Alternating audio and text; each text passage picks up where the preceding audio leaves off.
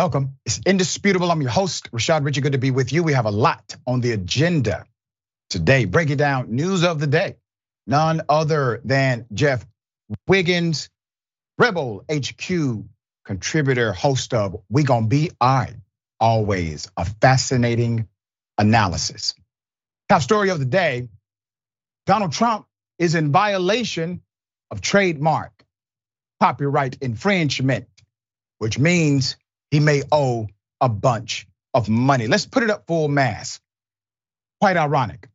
I literally said this last week that the sheriff of Fulton County could actually enforce a violation of copyright because of the commercial utilization of Trump's mugshot by the Trump campaign.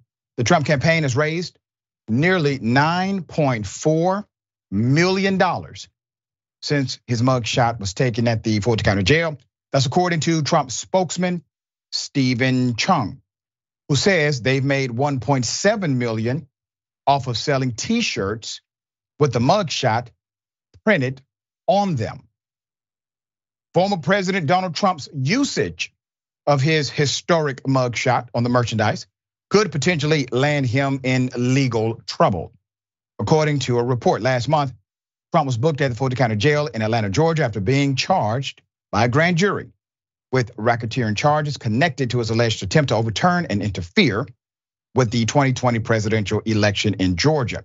18 of his allies, including Rudy Giuliani, were also indicted after the announcement that the group was expected to surrender by August 25th. Social media waited for the mugshots on their timelines after Trump took his photo, notably making him the first US president to get a mugshot, he shared it on X, formerly Twitter.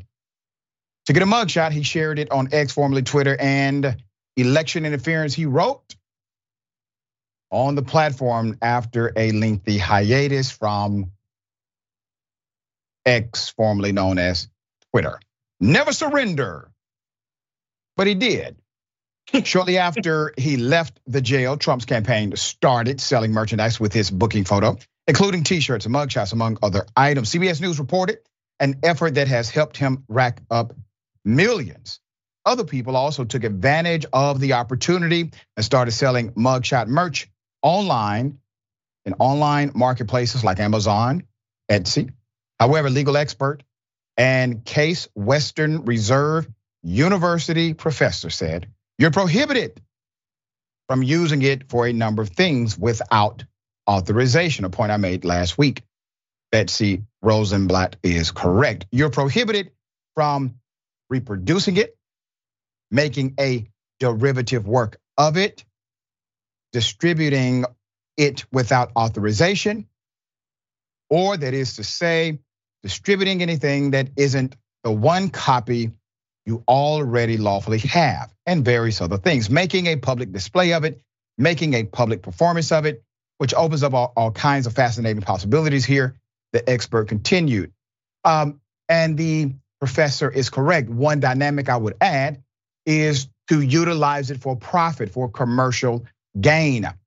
That is specifically cause for copyright infringement. Why? Because that takes it out of the class, classification of the fair use doctrine. The fair use doctrine would allow the photo to be utilized in the context of news, commentary, etc. As the professor laid out, the Fulton County Sheriff's Office, which owns the copyright, as I said, would have to decide if they want to pursue legal action against Trump and other people profiting from the image. But it is also reasonable to think that the Fulton County Sheriff's Office may, you know, say this is a public document, it belongs to the world anyway. The copyright belongs to us. The professor explained to Spectrum, but the news about it belongs to the world, and we're not going to undertake the expense and trouble of hiring copyright counsel and sending out takedowns, cease and desist, and letters or in lawsuits. So, because this photo has made so much money. I'm talking directly to the sheriff of Fulton County now, Sheriff Labat. Uh, just some friendly advice. There are many copyright attorneys who would take this case at no cost up front to the county. None. because the campaign has already proclaimed how much money they have made, probably even more, especially when you calculate the political action committees and others who have decided to cash in on this, well, copywritten material. And it doesn't belong to the sheriff per se. It belongs to the people of the county called Fulton. And if I were the sheriff, and I never would be, but let's just say in Fantasyland I was, I would wait until he goes to trial and then sue for copyright infringement. Go ahead and get an injunction on that money. All right. Plot thickens. The guy who actually went around trying to sue everyone else for infringement of this and infringement of that is guilty of it himself. It's up to the Fulton County Sheriff's Office to enforce it. Your thoughts, dear brother? Everything is transactional with Trump. Every interaction he has is a way for him to seek some kind of return on whatever investment he makes. So this mugshot thing is yet another grift. Keep in mind, the Trump campaign raised $100 million in the first week after the election, the 2020 presidential election, and overall raised about $250 million as it asked donors to help fundraise legal challenges to the results. That money didn't go to fund any campaign, anything. It went in his pocket because he knew the election was not stolen. So this is yet another grip for him. Yeah. Yeah. It's going to be interesting to see if anything comes of it. I do believe Fulton County, as an entity, the sheriff's office in particular, they do have claim, a rightful claim to enforce copyright of the image.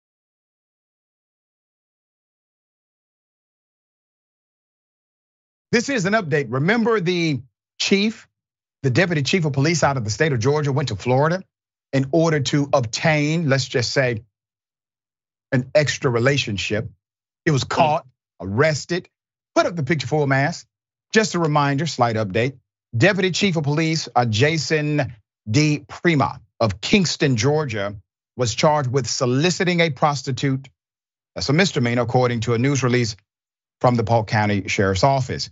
The deputy chief ended up in a Florida jail after he was accused of agreeing to pay a prostitute $120 for half an hour for her services, but the quote, high class prostitute was actually an undercover detective.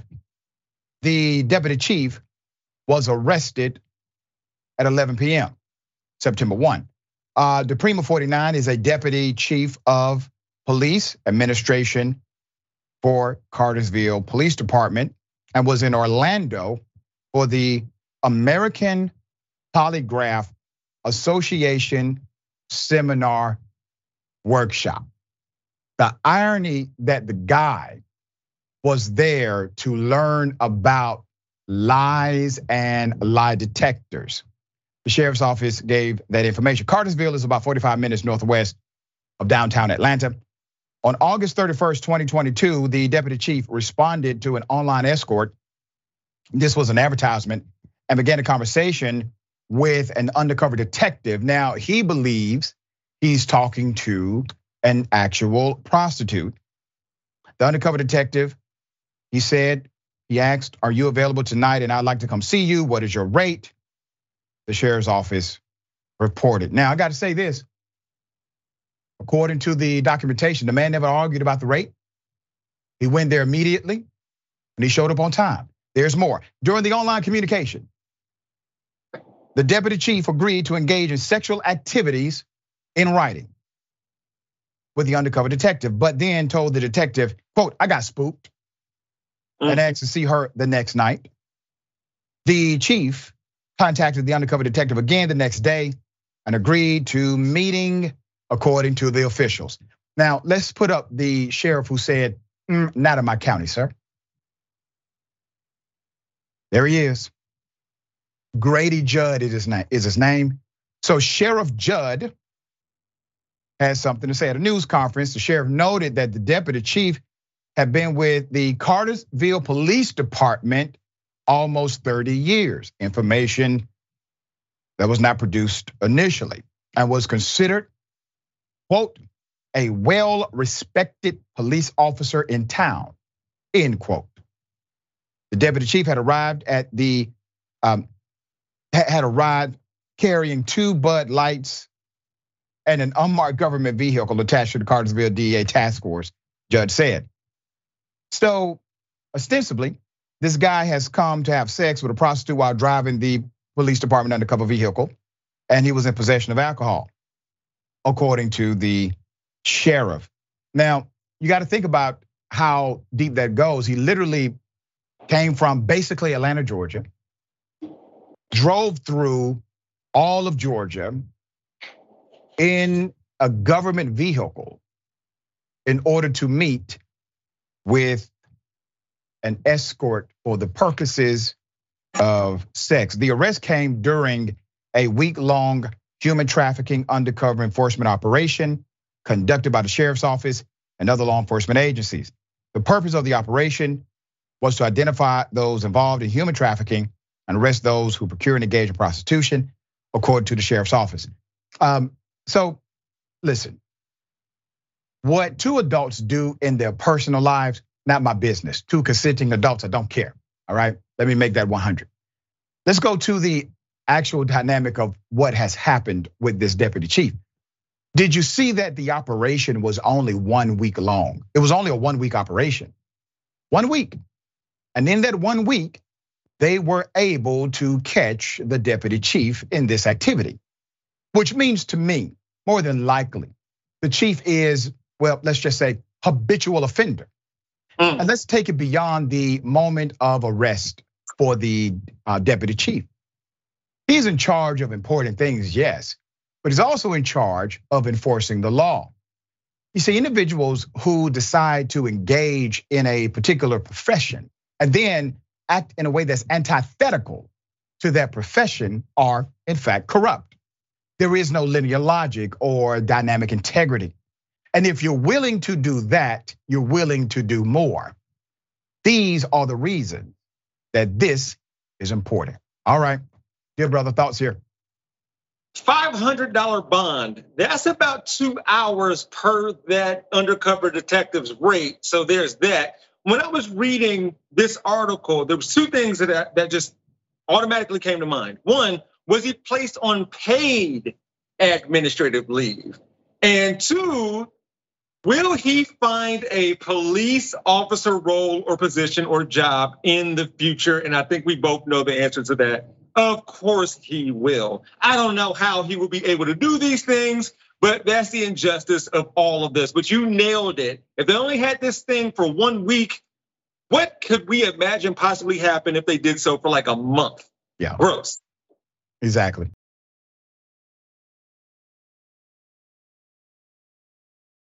School teacher out of line, out of bounds, utilized the N word according to the parents. Put up the picture, we have Shalay Mora Hardy, a Connecticut mother, is speaking out and alleges her son was subjected to racially offensive language from his teacher during class. And now the West Hartford School District is investigating the claims just one week into the new school year. Keep a picture up.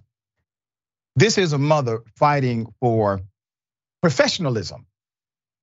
The bare minimum should be teachers do not use the N word. Okay. Now, there's an interesting narrative here, and I'm going to highlight the hypocrisy of the school. Let's put it up. The middle school looks inviting enough. Her son was racially profiled at Sedgwick Middle School in West Hartford, Connecticut. Ms. Hardy not only claims the teacher's use of the N word deeply offended her 13 year old child, but also believes he was unfairly singled out. Feels like her son is no longer safe. The incident occurred on Friday, September 1st, and left the young student feeling distraught and confused.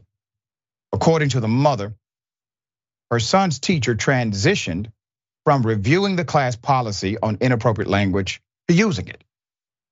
As the teacher went through the lesson, Hardy's son said, We don't curse. We don't use profanity. His teacher allegedly responded. Even if you don't curse, you guys use other types of words that you shouldn't be using. When the teen asked what she meant, the teacher said, N word. And according to the context, hard ER was involved. To demonstrate its use, the teacher pronounced the slur with the uh, with the hard R and in its slang version with the short A sound. She went ahead and provided all context. You guys say N word and you don't even know what that means. The teacher is quoted as saying before explaining to the class, the word meant my slave. End quote. Do I really need to say anything about that insane explanation? Okay. The child told his parent, naturally. Uh, the teacher said teachers could use it, but students could not. Wow. Uh, that is different from the district's policy on using the word. So, according to um, the mother, the explanation wasn't, well, no, I didn't do that. It was, I did do it. And I did it because we're allowed to do it and children are not.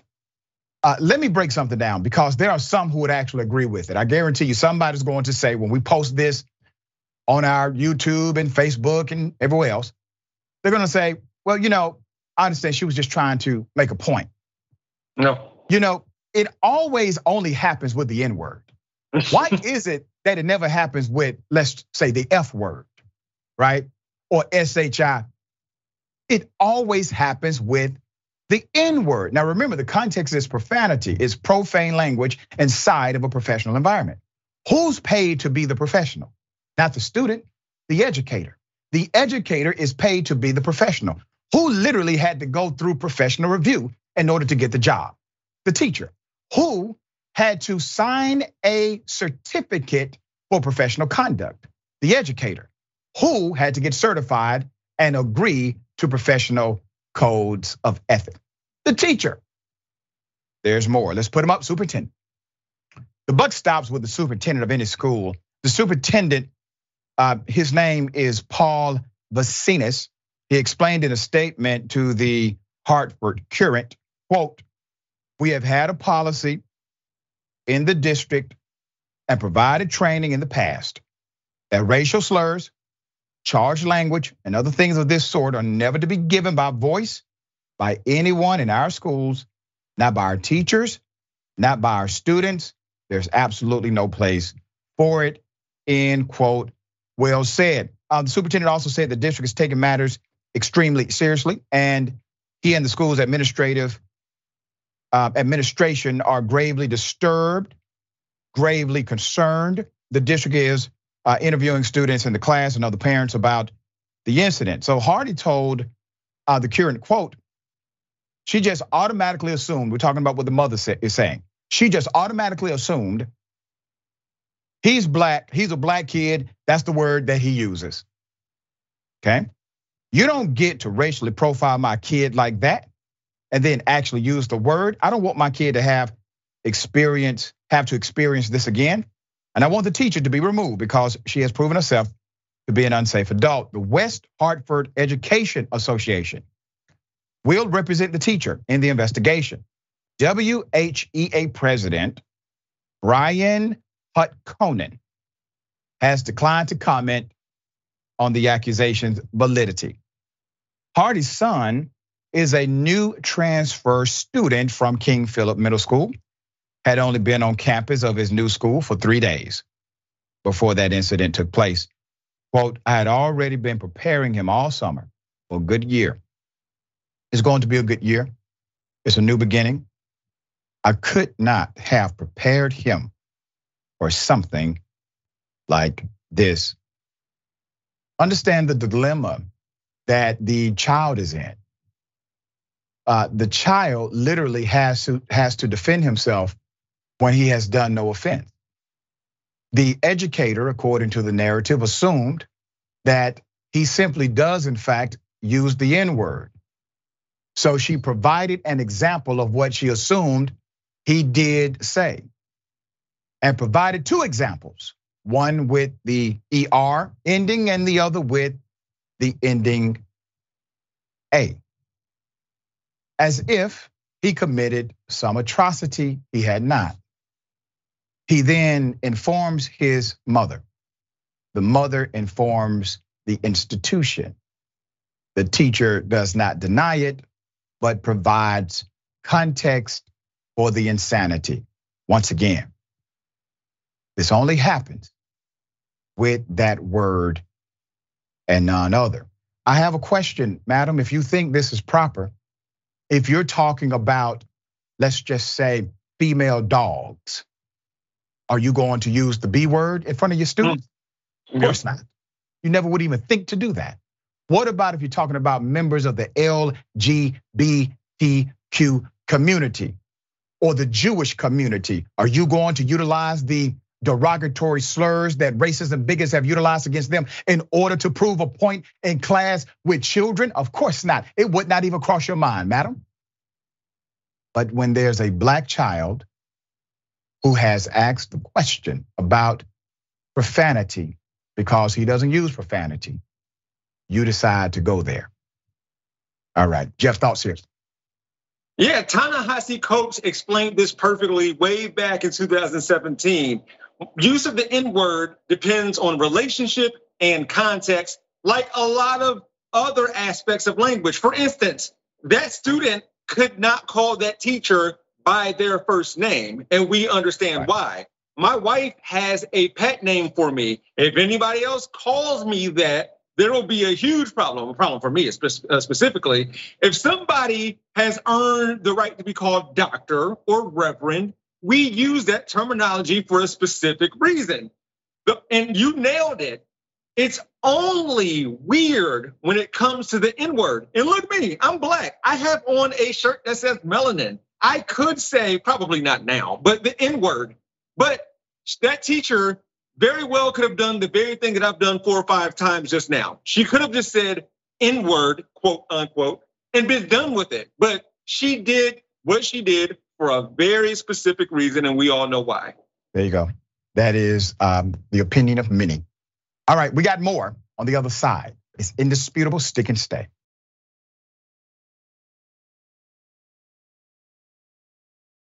No, I want, I'll just get your name and I'll talk to my husband because I'm not doing this. My husband's a lawyer. If you want to lie, then we could go down that road because I know the car is never touched. Oh my gosh. Okay, I was inside the I car. I was inside and the car I too. felt it move. Okay, well, I guarantee it didn't move, so I don't know what. I felt it move. Okay. My car is brand new. So is mine. Well, all I want to do is change insurance information. Right, give me your number, please. So okay, so I just want to let you know if you don't, if you leave without giving me I'm insurance, I'm going okay. into the bakery. Okay. I just asked for your number. I'll give you no, no, no. number. That's all we. So the legal do. thing to do is change insurance okay, well, information. Do whatever. Just write down your and leave me the hell alone. I'm not in the mood. You're lying and you want to write down your stuff, that's fine. like I said, I don't want to argue. Okay, then just go right down the stuff. I got somewhere to be and I'm Okay, so you're okay with exchanging insurance information. It's called a hit and run if we don't do this. I said I'm writing it down. Okay, okay, okay. Where's your stuff? Okay, I'm getting go it right now. Your, okay. You do your, okay. This is so interesting. Let's put a picture up full mass here. I got some questions, madam. Uh, number one, number one, if you authentically did not hit anybody, uh, why are you discussing anything?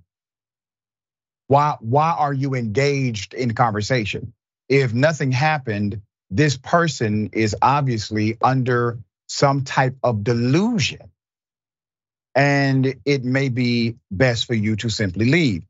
Also, if if you did not hit anyone, why would you be concerned about it potentially becoming a hit and run. Why would you offer your phone number? Why would you do any of this if nothing happened? I guarantee you, if somebody says, I hit him and I did not, um, I'm just going to keep it moving. Uh, that's really all there is to it. So here we go. All right, Jeff, I got to say, in my opinion, it's a whole lot of gaslighting going on right there.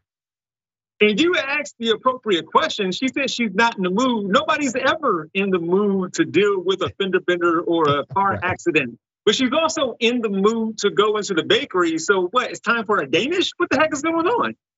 Right. That part. All right. Uh, we conclusively uh, believe that she did hit the car.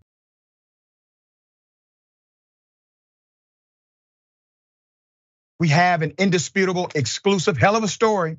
Has to do with the police, a celebrity, and a daughter. Okay. Um, I'm going to go to this video first and give you the significant background. Here it is. I'm trying to figure out how all of these law enforcement officers and DAs and, and everybody that's supposed to know the law watched a video of a 52 year old man being jumped by four men in a stand your ground state and charged him with murder. We don't need to ask who the first aggressor is. That doesn't apply when somebody's coming onto your property or your place of business or your home. What we need to ask is one, was Shaka at his place of business? Two, did Shaka reasonably believe that they were going to use deadly force or force against him? Unequivocally, the answer to both of those questions is yes. And for the life of me, I still cannot figure out how APD charged Shaka Zulu with murder. This shot right here is seconds before he grabbed Trayvon. If you look at this, just look at this with a basic common sense eye. If you are standing there and you have someone in front of you that has their hand on their waistband who you've already told, don't pull that, and then you turn around and you look and you see four big grown men coming towards you are you telling me that you're not going to be thinking that your life is in danger? Are you telling me that you're not thinking that, that something is getting ready to happen?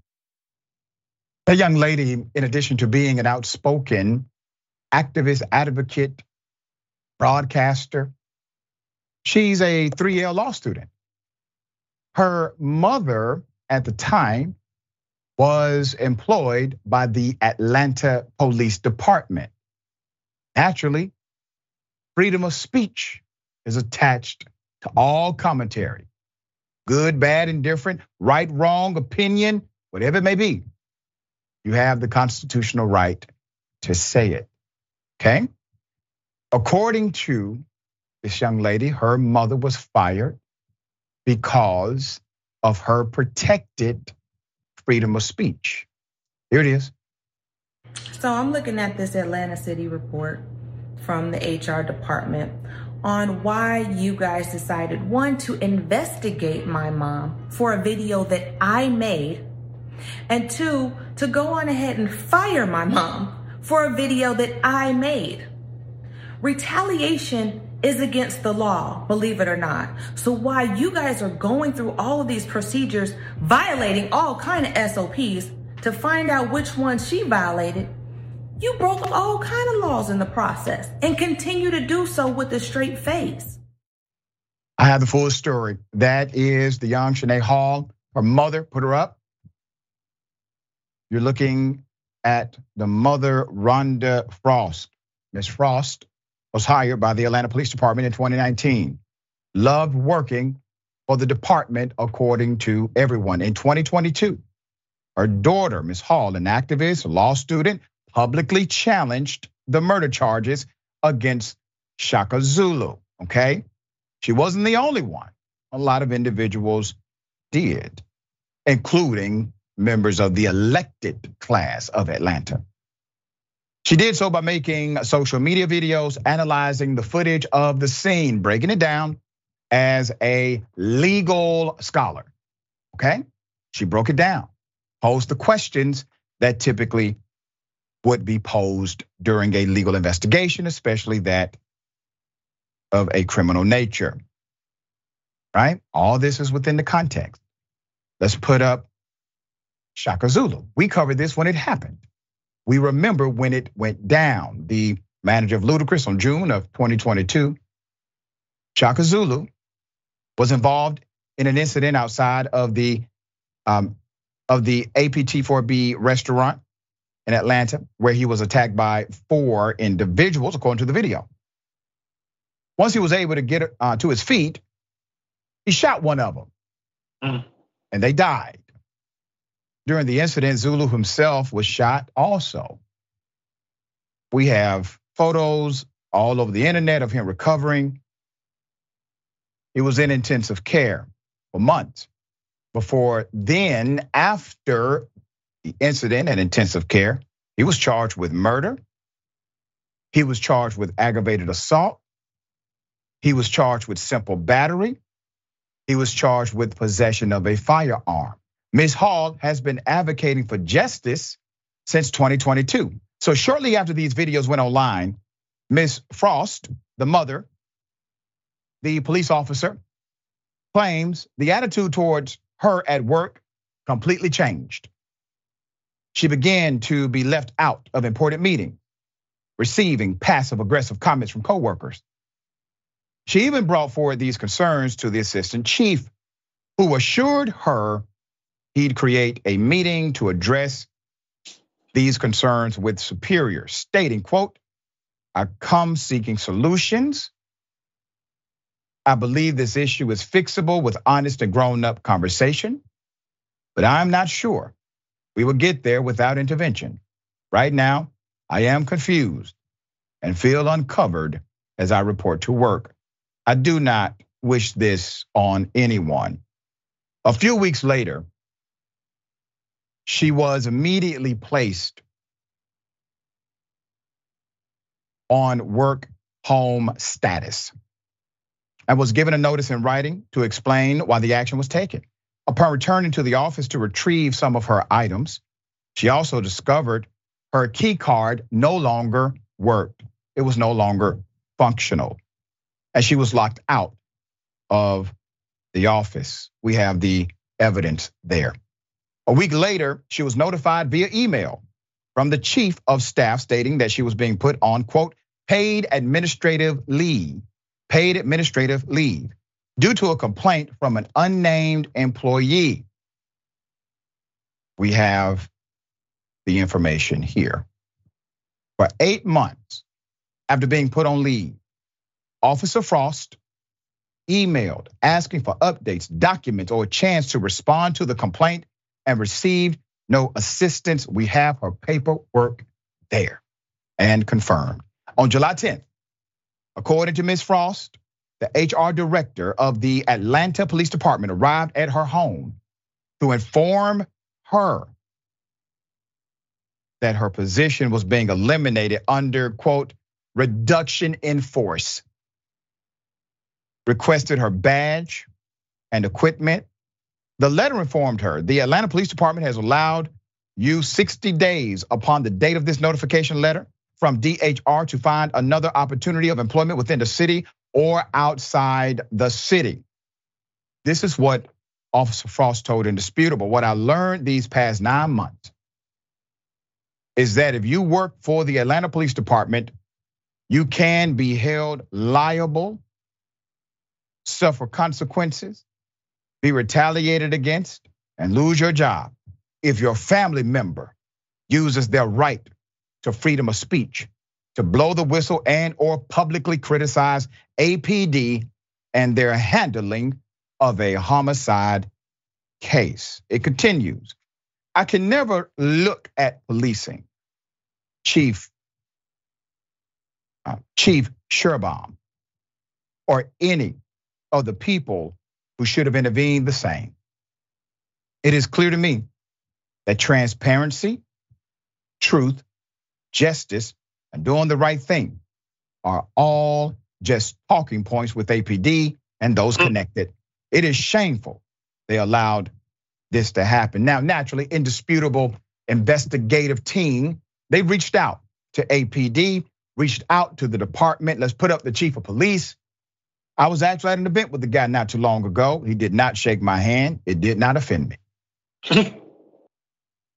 the chief has not responded. The office has not responded. Now, disagreements happen, Chief. Disagreements come and go. But one of the basic principles of the operation of this entire nation is our freedom to disagree without penalty from the government. Now you're stepping on a principle rather than an opinion. And when you step on principles, you will start seeing the response. Well, it may not fit your, let's just say, ideological parameters because principles permeate between all class of individuals, not just those on the left, not just those inside of activist communities, but it adversely impacts every single human being alive in this nation. According to some that I spoke to off record at APD, yeah, I got a lot of friends at APD myself good people. They said initially they wanted to find information to connect between the mother sharing information with the daughter that would have been out of bounds. But no information, no evidence of that nature was able to be produced according to the information I received. But that was the angle. That was the attempt. And when that could not be substantiated, then they went down this road. Let go, reduction of force. Reduction of force, y'all just got a bunch of extra money. So y'all didn't need it. Are you, you all gonna return that money to me? Because I pay Atlanta taxes. So do I get a refund now? Because there's a reduction of force. All right, we will follow up on this story, guarantee you that. Uh, Jeff, thoughts here? Yeah, real quick. I do want to highlight the opportunity for people to use social media and their platforms to expose injustices such as these. I don't want consequences that are also unjust to deter people from what they need to do to not only use their First Amendment rights, but also their voice in order to make things right in this world. This sucks. This was awful. It shouldn't be the case. And I'm sure you will update us in the near future. With that being said, no, don't be deterred. When you see stuff like this going on, use your opportunity, your social media, your platform to expose what's going on. And I'm very happy that the mother never took the personality or the action of or opinion of, well, you know, don't don't do this. It's going to hurt my job. Right? There's no sentiment of that at all. Um, these are righteous individuals. They are correct in their principled approach. Uh, and we want to make sure that we have all of the justice and protocol that they deserve, period.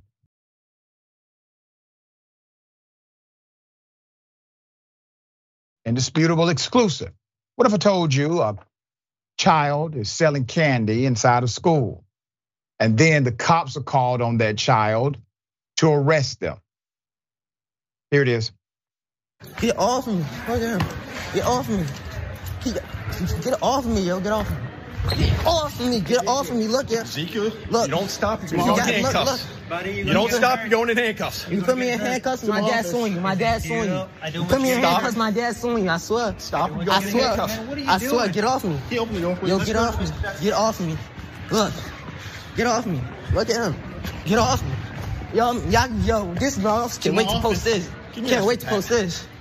Current. Can't wait to post oh, this. Oh, look at look, look. He keep he won't get off me. This a I'm this racism. It's racism. Get off me. You mad? Man, get off me, bro. Get. I didn't do nothing. Stop, buddy. Look, look, look, look. Ezekiel. Look, this man, this man got his arm all on me. This man got his arm all on me. Ezekiel, you're gonna hurt Can yourself, you get buddy. off of me? I'm not hurting myself if he if I don't but he got a care. bruise all over my arm. Get off of me. Go to my office. Look at him like get off of me. Stop. You're gonna end up getting hurt. Put up the screenshot. You may be asking yourself, what did he do? 15 year old black child in Highland Springs, Virginia was arrested for selling candy. Candy is not a word to mean anything else but candy. Ezekiel Richards was selling candy at his Highland Springs High School, according to the allegation. This was in Highland Springs, Virginia. When he was handled by local police with excessive force and allegedly put into handcuffs as well. His father was told by the school that his son was not put in handcuffs, only to claim he discovered later that the police had lied to him. We have it right there. He says Highland Springs School lied to me about my son being in handcuffs about selling candy. Okay? The family claims the Highland Springs High School then suspended the kid for five days for being non-compliant. According to his aunt, Richard suffered a wrist fracture and has multiple bruises from being put in a headlock. She told Indisputable, and I quote, he was brutally and excessively arrested at his high school for selling candy while the school administrators watched. This young man is brilliant, humble, and blood of my blood.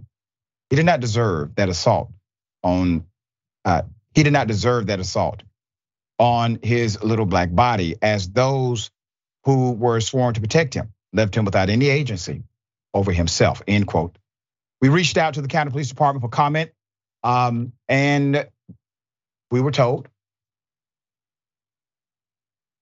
Henrico County Police Division is aware of an incident involving a juvenile male.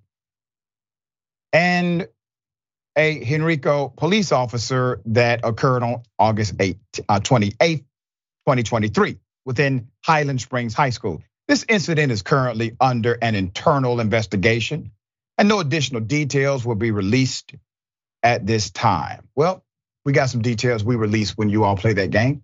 I'll put them up, full mass. This is the chief of the local county police.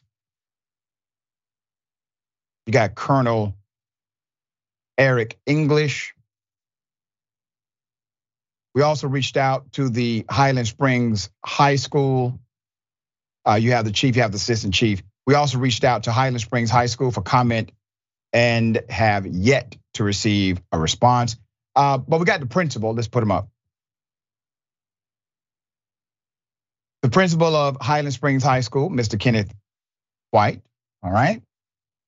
Uh, Mr. Kenneth White and also the assistant principal, who is wearing a uh, looks to be a sweater uh, and a uh, sports jacket. it's already a problem. All right. I'm not trying to laugh. This is a horrible story. Um, but if you go to school and you're put them back up, put them back up if I'm ever a principal and I walk in and my assistant principal is dressed like that, so you're fired on, on day one.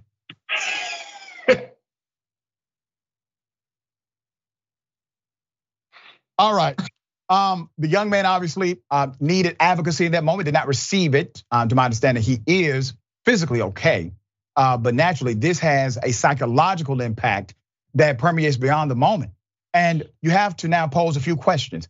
Who called the police? Who called mm. the police on a child selling candy? How is it a criminal offense for a child to sell candy? I sold candy in school. I remember getting caught. It was elementary school at that. And you know what they did? They told me I just could not sell the candy anymore. Okay? And I think the principal took a candy bar, something like that. but you don't go to jail. You don't get arrested. You don't you don't get uh, drug out of a school in front of your peers and educators. And why did no one say anything? I mean, you would imagine if somebody is physically being removed and they are a teenager who has a right to be there, they've committed some statutory offense that we could point to. We could say, yep, that's the crime right there. There is no statute to say selling candy is illegal. And maybe it violated a policy. Maybe it is a no-no inside of the classroom. Maybe you think it's disruptive. When you do things like this, you create a friction that moves into the place of a barrier, then that barrier moves into to the place of separation, separation of ideology, separation of values, separation of connection. Any young person going to any school should always feel that the adults around them are their advocates, not their enemies. All right. We will bring you an update as it comes. Dear brother, thoughts? Yeah, the punitive nature of stuff like this is debilitating. Like they could have used this as a teachable moment to talk to him about business and commerce and right. entrepreneurship, have him work concessions or something like that. And for that principal, you know, the one who wears a sweater with an overcoat because it must be really cold all the time where he is. What would have happened if he would have simply paid for all of that kid's merch? No euphemisms intended there to say, like, look, I don't want you to sell candy anymore. So I'll buy what you have and let's just be done with it and move forward. But now this kid could maybe move forward with a distrust of the police.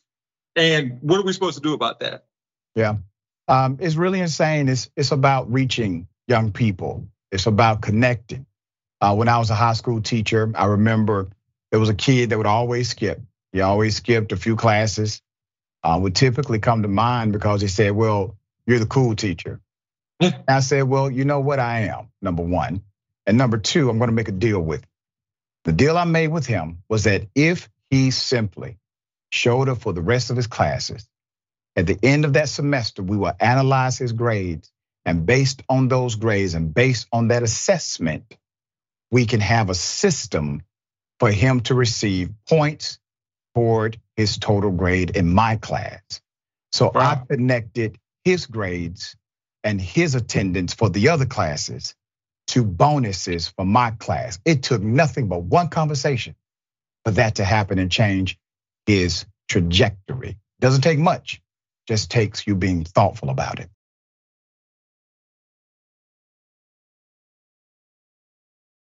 Man loses everything because of an eviction. An eviction that was a mistake. Put it up full mass.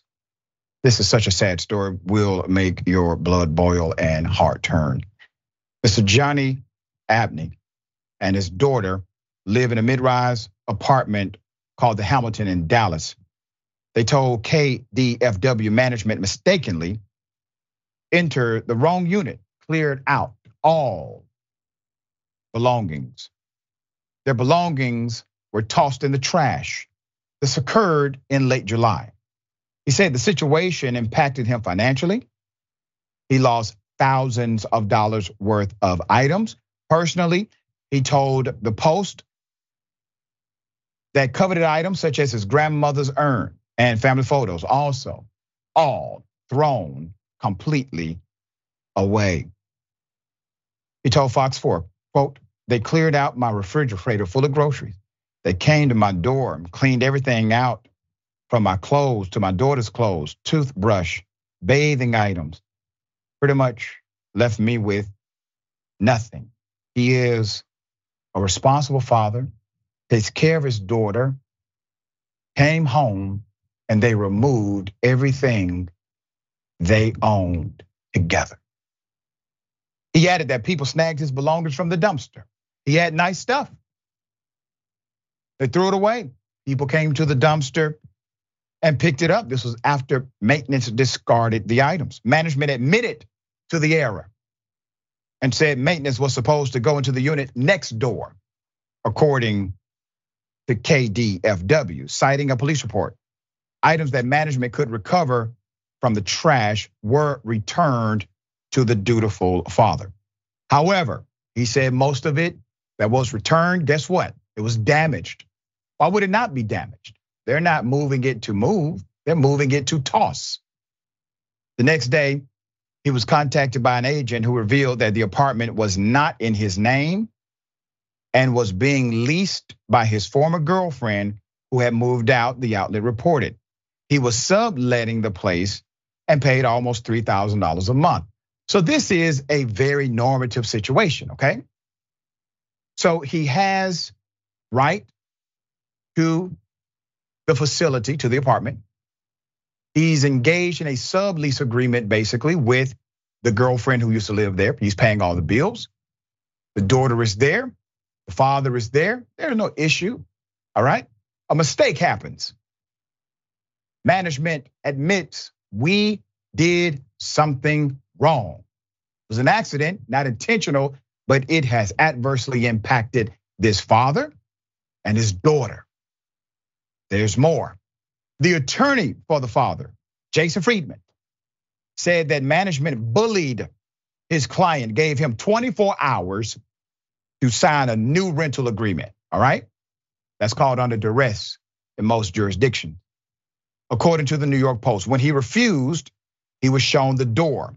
A lawyer representing the apartment complex said that if the father submitted a new application, it would have been rejected because he violated the terms of the original lease agreement per KDFW. The father plans on suing the apartment building for these actions. Look at this.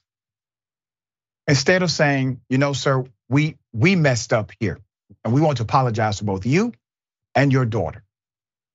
We're going to make this right. So one, I need you to get on a regular lease agreement, not a sublease agreement. Maybe the ex-girlfriend needs to be involved in that process. Maybe she does not. But that should not be your entryway to harm two people that you've already injured by your own negligent action. What kind of people are you? Do this to a father and his daughter. You throw all of their things away. You admit you were negligent, you were wrong, and then you want to throw them away. Let's put them up. Abney said the situation has forced him to start completely over. He is reportedly now staying with family members for the time being. A GoFundMe fundraiser was created last week to help cover the cost of finding a new, a new place, replacing items lost, or the mistaken eviction. If you would like to contribute, I encourage you to do so. Um, I'm actually very proud of this father for standing up and being a man, taking care of responsibility. Sorry this happened to you. All right. Jeff, thoughts? Shouldn't even have come to a GoFundMe. And even if with even with that, that maintenance company company or the people who employ them should be at the top of the list as far as how much they donate. And as horrible as awful as this news story is, it gives me an opportunity to learn something new, but it also gives me an opportunity to pick your brain. So what is this man's legal recourse, Dr. Richey? Like what can he do? Because it seems like maintenance kind of essentially stole his stuff and threw it away, threw it away. Yeah, that's interesting. So obviously, I'm not an attorney yet, so I'm not giving legal advice. But typically, in a jurisdiction, um, you have a process for eviction. And if you have mail coming to the residence, you cannot evict someone because they're not on the lease agreement. You have to still go through a formal process. So they may have actually utilized trickery in order to um, evict him. So the eviction may be illegal on face value. Uh, also, uh, the items, you're liable for tossing the items no matter what. And those items must have a fixed value and typically sentimental value like uh, the urn, right? You would never get the kind of money uh, yeah. that is really worth to you because that would typically not be attributable value.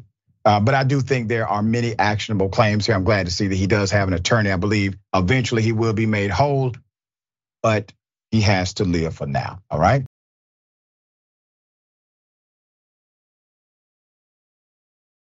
A prolific prosecutor tries to weasel out of a DUI. Here it is. I understand we might be having a better night. What is this? Yeah. Who's trying to hand me? Joseph Ruddy. Is that you? That's me. Okay. for representing number you guys are on. Are you an active assistant? I am. U.S. State Attorney? I am. You are.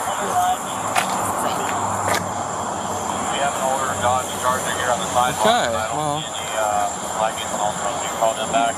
You understand why I'm here? Uh, I had an accident on the Holland. You did? Why didn't you stop? I didn't realize that it was that seemed serious. Do you, do you need me to call medical services? Do you have a back issue? No. You're like really leaning. It's got me concerned. No.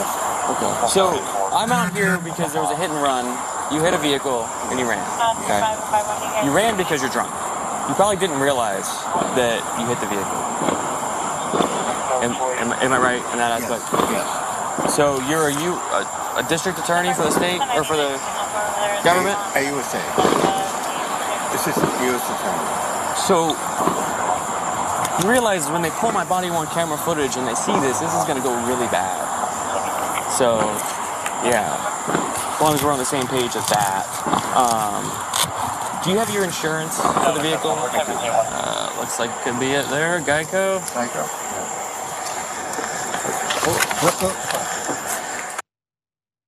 And they gave Geico a free commercial. Put the picture up full mask. Sir, you actually had the right to remain silent. Prolific federal narcotics prosecutor Joseph Ruddy, who was so drunk uh, he could barely stand up,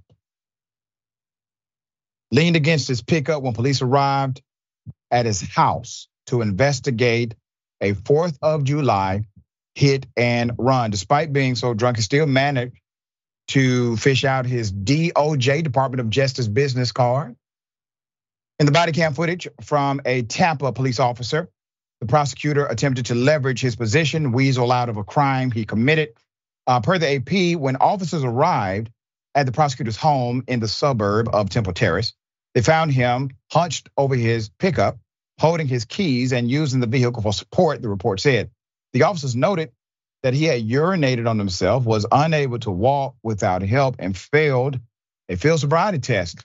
Uh, the prosecutor, whose blood alcohol level uh, tested at 0.117%, 0.17%, twice the legal limit, was charged with driving under the influence with property damage, a first degree misdemeanor punishable by up to a year in prison. Despite his own admissions and witness testimony, he was not charged with leaving the scene of an accident. Now, let me tell you why he wasn't charged with that.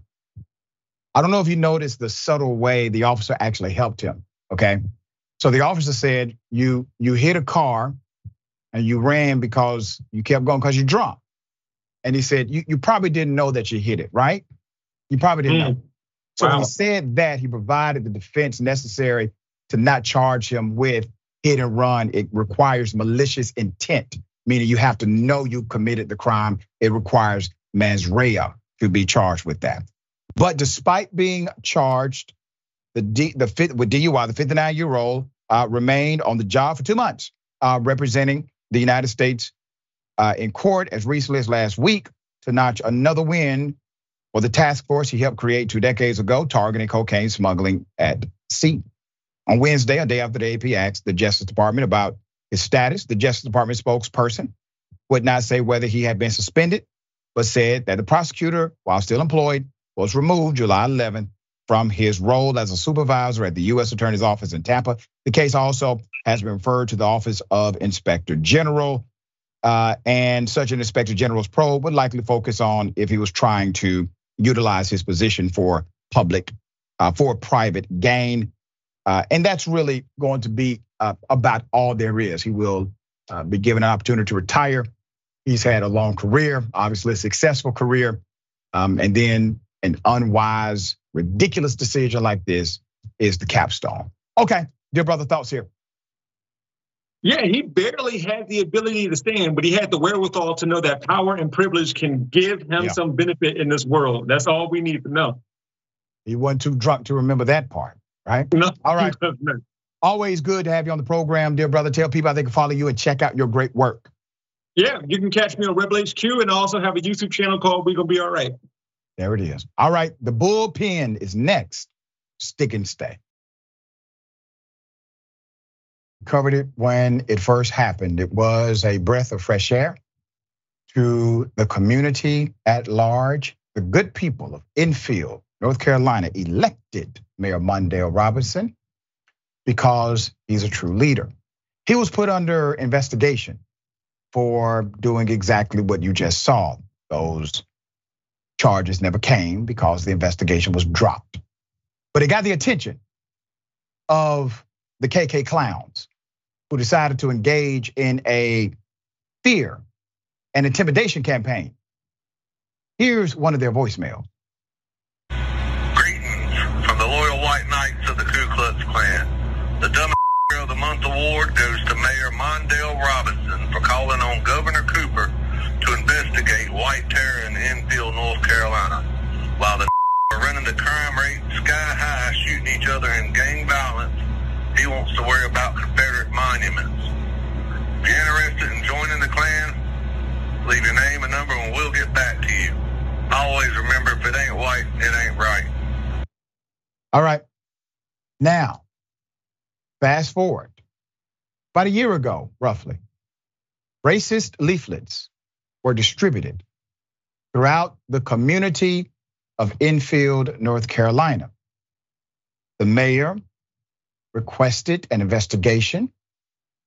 And a few days ago, he brought it back up, mentioned it again that inaction from the state has been the response. Well, the state did act after he said that by letting him know he is under investigation for committing a crime against himself and his community. We have the mayor to talk about it. Mayor Mondale Robinson, good day, sir. Welcome to the show.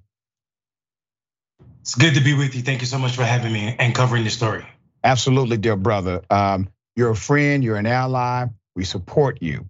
Let's go into what happened just a few days ago when SBI agents showed up at your parents' home. Tell us the scene.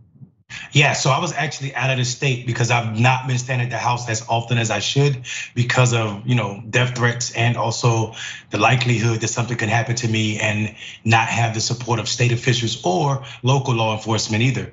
So I've been, you know, trying to keep my whereabouts uh, up in wraps and traveling a lot. Um, but what happened was my baby sister called me, my youngest sister called me and told me that the SBI agents were at my mother's house where she's staying right now. And I was like, great, they're investigating uh, this racist leaflet. She's like, no, they're investigating you and I for throwing these leaflets. And I'm like, you gotta be kidding me. So I make her put me on speakerphone so I can hear what's going on and also interact with the agents. And that's when it got extremely interesting to me. And also I saw what was at, uh, at play right now. You know, this is such an irony. Uh, for those who are um, watching, they're not familiar with North Carolina bureaucracy. Who, what does SBI stand for and who are they? So the SBI is to North Carolina what the FBI is to the federal government. It stands for the State Bureau of Investigation. It's, it's the state's top cops, and they do all the investigations. Uh, where they, they basically have jurisdiction over the entire state and choose what they can and can't investigate. These are the same organization that was investigating me for turning down the statue, and they were loud about that investigation. But when they dropped those charges, they didn't say anything to any of the media sources they had that, that they had previously spoken to, which is why some people thought that this topic that you were covering a couple days ago, Doc, was an old topic when in actuality, this is brand new. This is them now investigating me for throwing racist leaflets when uh, we know this is not the case at all. And also the loyal white knights has a long history of behaving like this throughout the state. Just so happened, I'm a loud victim and the first victim ever to be charged or, or investigated for throwing these leaflets, even though, like I said, they've been doing this for more than a decade all across the state you know, this is um, quite baffling. Uh, so, according to the narrative, uh, they have been investigating this for a year, and you just found out there was an investigation a few days ago, and the investigation is pointed toward you. My question is if they've been investigating this for a year, uh, did they contact you to get information about who could have done this? They, not only did they not contact me about who could have done this or follow up on the loyal white knights who, like I said, has already behaved in this manner for the past decade or more throughout our state, they also haven't been to my office to pick up the evidence that I told them about a year ago when they were investigating me about the monument, the death threats, the threats, the racist emails, and also letters. They're still sitting on my desk. Not only that, uh, they didn't even have a clue uh, that the sheriff, the county sheriff, Halifax County Sheriff, had collected about 50 of these uh, leaflets from people's yard the day that it happened. And, and I know that to be true because when I asked them in my mother's living room, have you all fingerprinted or investigated the leaflets? And he was like, oh, I got a picture of it, is what officer or agent White Chief said. And I said, a picture? Why haven't you picked up any? He was like, well, we there's no need for us to go to people's house and try to pick them up. It's a year later, and that that, that evidence will be contaminated. I said people's house contaminated.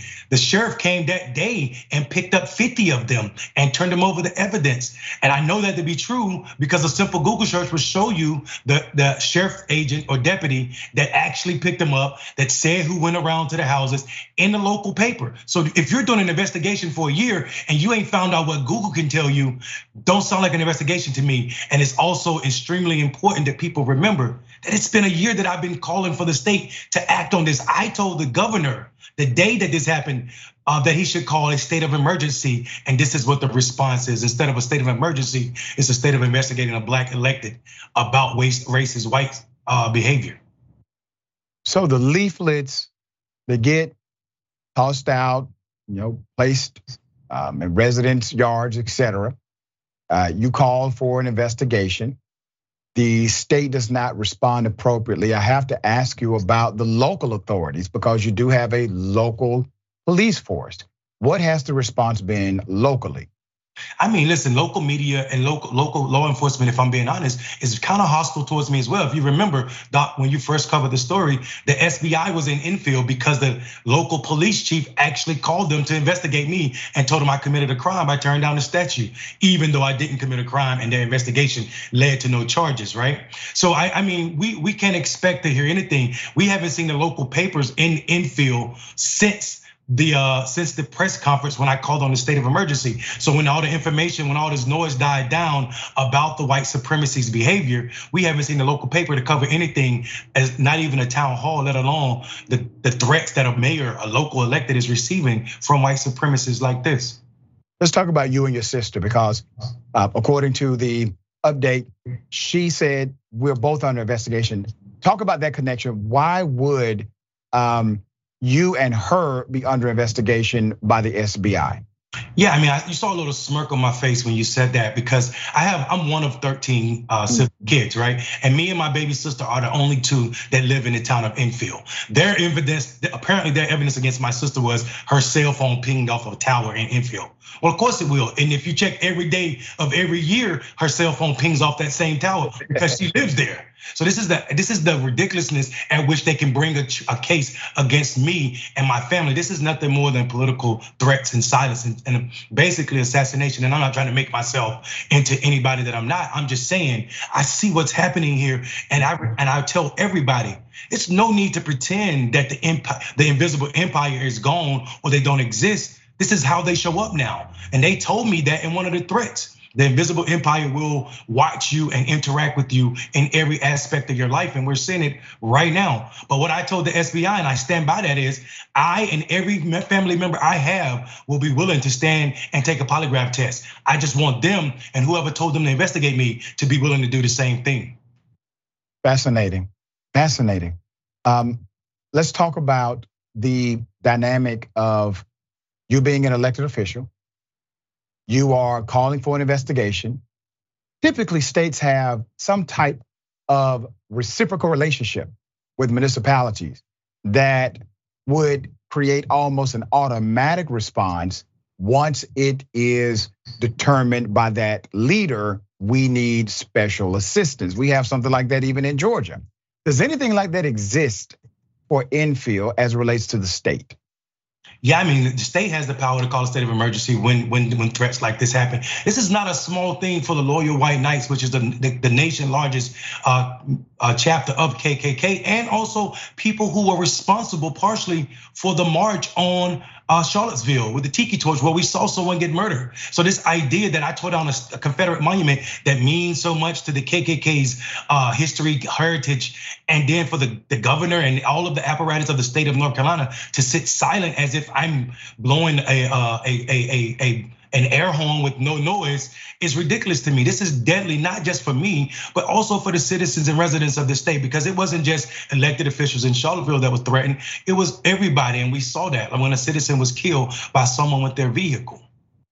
Let's talk about the sheriff, um, because according to the evidence collected, according to how it was collected, the sheriff should have retained that evidence. Um, an investigation should have moved forward, but the SBI agents they were unaware that the sheriff had collected some of these leaflets, had it in uh, their custody.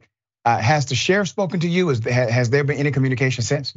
I actually called the sheriff just to make sure that my memory, because I'm old and stressed, uh, but I was trying to make sure my memory wasn't failing me. So I called the sheriff a couple days ago and asked him, do he remember our conversation on day of? And he was like, yeah, we collected about 50 of them and they were in evidence. They was handed to evidence. So that I know for a fact. So while, and while you talk, and when you, and when I hope you do talk to the SBI and everybody should reach out and try to figure out what's going on here, because this is a, this is abuse of power, right? So when you talk to them, you should ask them if you had or if you were aware of these leaflets in evidence for over a year protected from contamination. Why then would you tell the mayor that there's no need to collect them from residents and you had a picture of it? Because if you have the exact and the real thing, why do you need a picture of it? And why are you talking about contaminated uh, items from regular residents when you can just go directly to the county sheriff?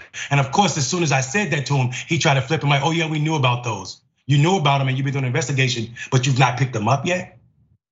Yeah, that doesn't make sense whatsoever. Um, and we will pose that direct question. Naturally, we've reached out to them. They have not been responsive to us at Indisputable. Uh, we do believe that will change very soon.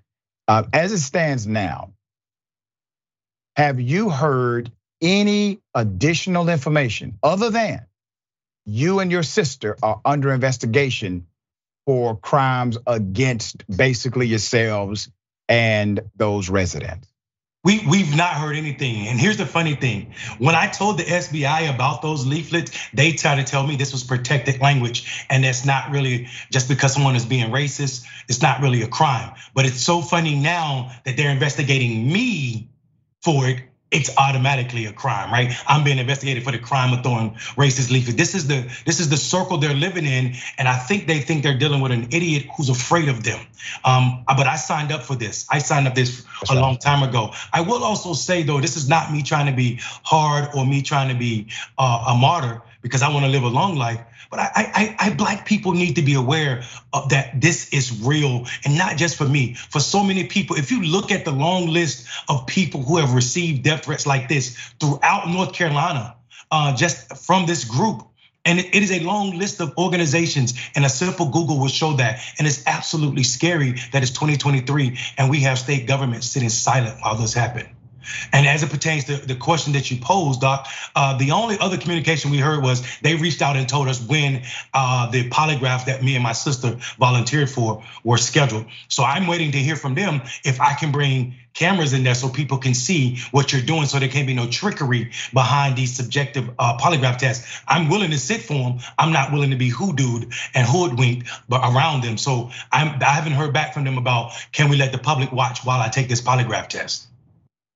Man, this is um, such an extreme response, obviously.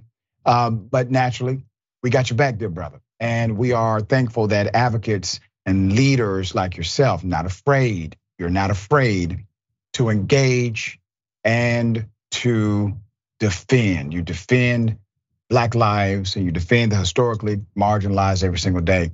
Um, give the best, give my best to your family, there are a lot of people, when I covered this story earlier this week, a lot of people, man, there's a lot of love. They want to know if they can support you. Is there anything that we can do? Is there a GoFundMe for potential legal costs? Like, what can we do to be supportive of you and the family?